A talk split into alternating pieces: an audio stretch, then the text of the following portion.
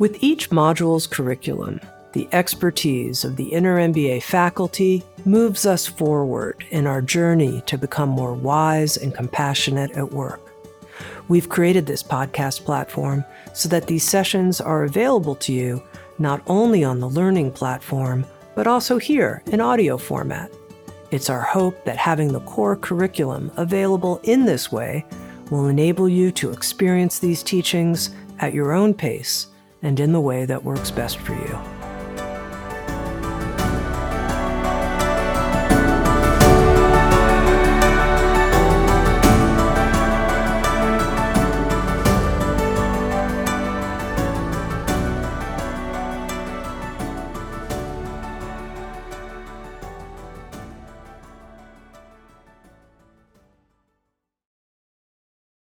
Hi, welcome back. How's it going? I'm going to give you a little talk today about uh, not mindfulness, actually.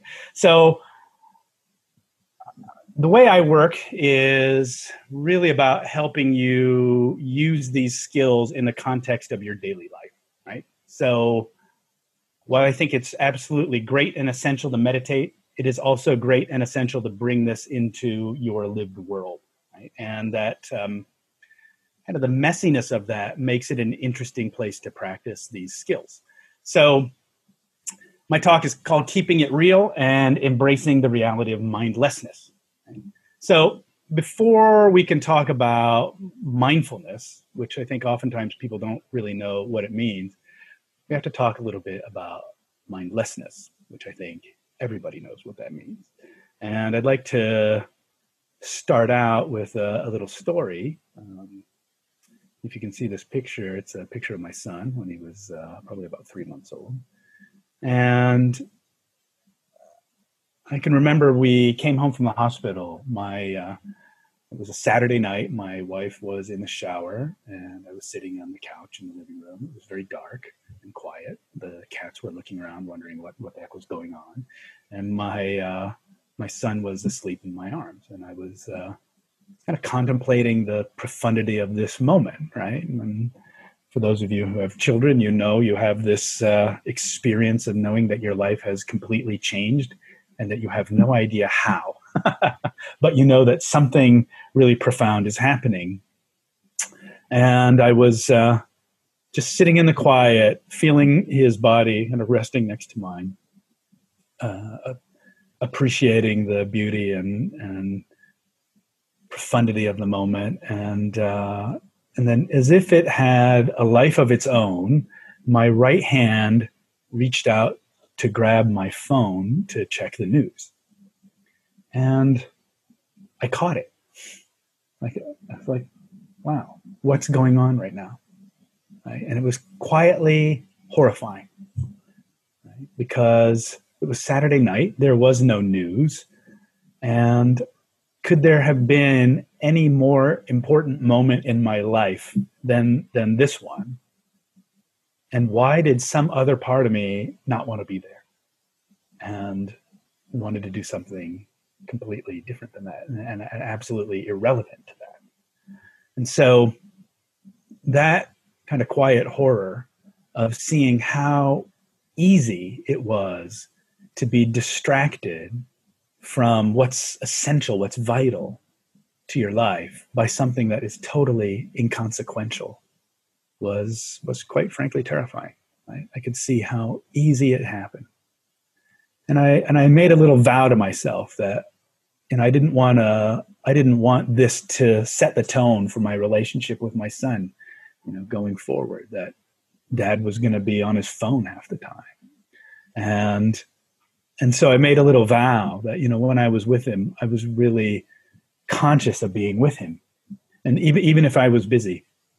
And so I, I give myself, you know, now four and a half years later, I give myself a B plus probably. But I, I am really conscious of it. We are not the family that where three people are having dinner in the restaurant and we're all looking down at an iPad or a or a phone somewhere. We that that is clearly one of our rules. But in any case, um, have you ever been distracted from the essential, the vital, the absolutely important by the inconsequential, the trivial, the unimportant, right?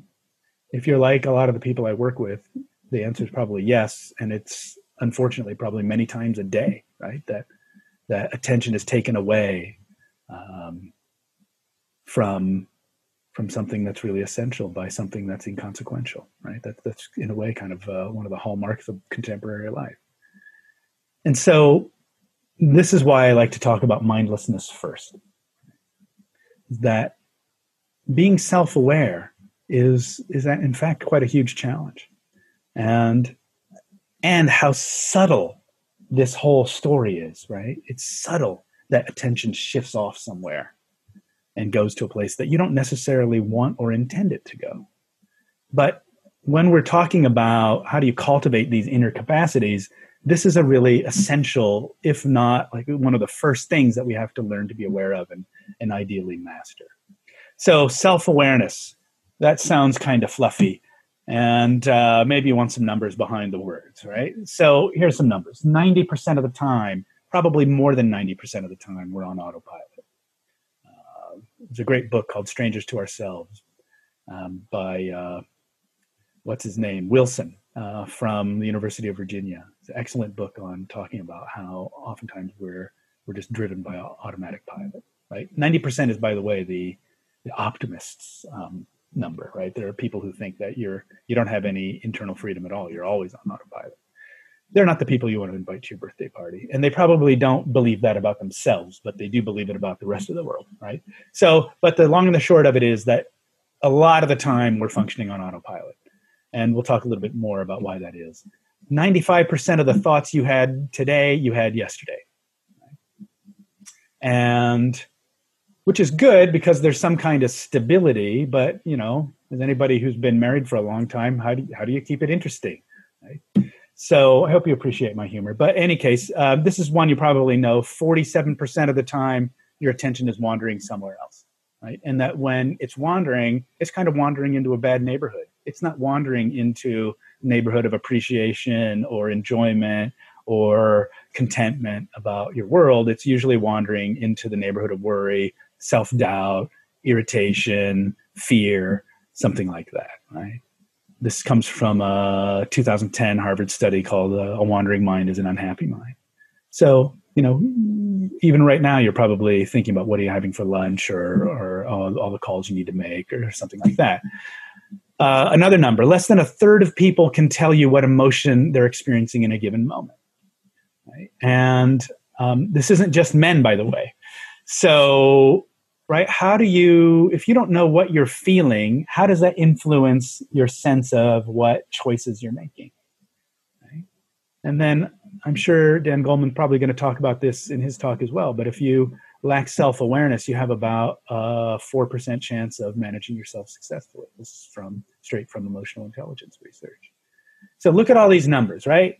ninety percent of the time you're on autopilot, ninety-five percent of the thoughts you thought yesterday, you're going to think today, half the time your your attention is wandering, less than a third of people can tell you what feeling they're feeling right now. And if you can't manage yourself, you've, you've basically got, uh, if you don't if you don't have self-awareness, you basically got zero chance of managing yourself successfully. That's like driving down the freeway without being able to see uh, see through the windshield. Right? And so, you know, if we... If we think about it, we can think about it this way, right? If I, if I can't read the gauges on my internal dashboard, then right, the, the choices I make, the actions I take, and the result I get are going to be kind of out of mindless habit, really. And so we can invoke the power of Ellen Langer, the grandmother of mindfulness research at Harvard University, who said that virtually all the world's ills boil down to mindlessness. Now, now we can see why, right? Now we can see why.